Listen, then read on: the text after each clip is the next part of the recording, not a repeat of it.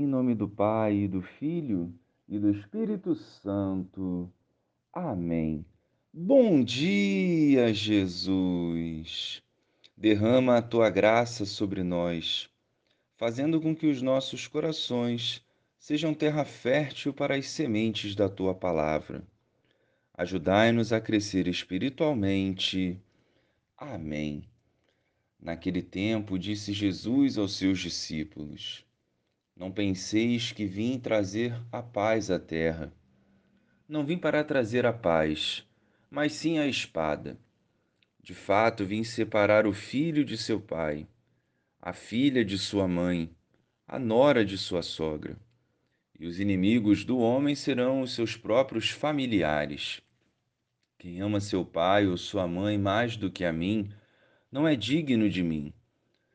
Quem ama seu filho ou sua filha mais do que a mim, não é digno de mim. Quem não toma a sua cruz e não me segue, não é digno de mim.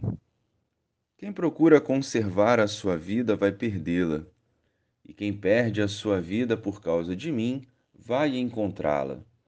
Quem vos recebe, a mim recebe, e quem me recebe, recebe aquele que me enviou. Quem recebe um profeta por ser profeta, receberá a recompensa de profeta. E quem recebe um justo por ser justo, receberá a recompensa do justo. Quem der, ainda que seja apenas um copo de água fresca, a um desses pequeninos, por ser meu discípulo, em verdade vos digo, não perderá a sua recompensa.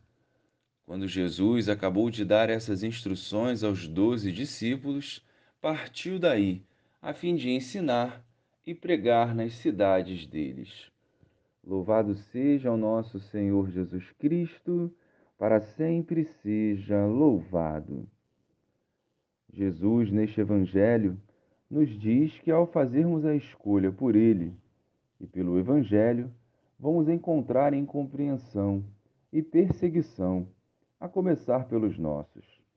Quando vivemos a vontade de Deus e rejeitamos as facilidades mundanas, tudo o que for oposto ao Senhor vai se manifestar, para que assim desviemos do caminho da salvação.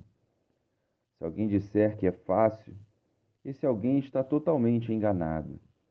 Jesus quer nos deixar preparados para o céu. Quantos santos e santas souberam compreender a palavra que hoje partilhamos, inclusive sofrendo perseguições de pessoas da igreja. Jamais será um mar de rosas, mas sempre nos trará paz interior, mesmo em meio à guerra. Sejamos santos em todo o nosso proceder e não tenhamos medo dos julgamentos e perseguições. Em comunhão com Jesus, teremos o direcionamento necessário para triunfarmos sobre toda obra do mal.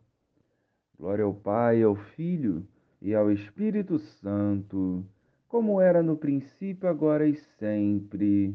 Amém.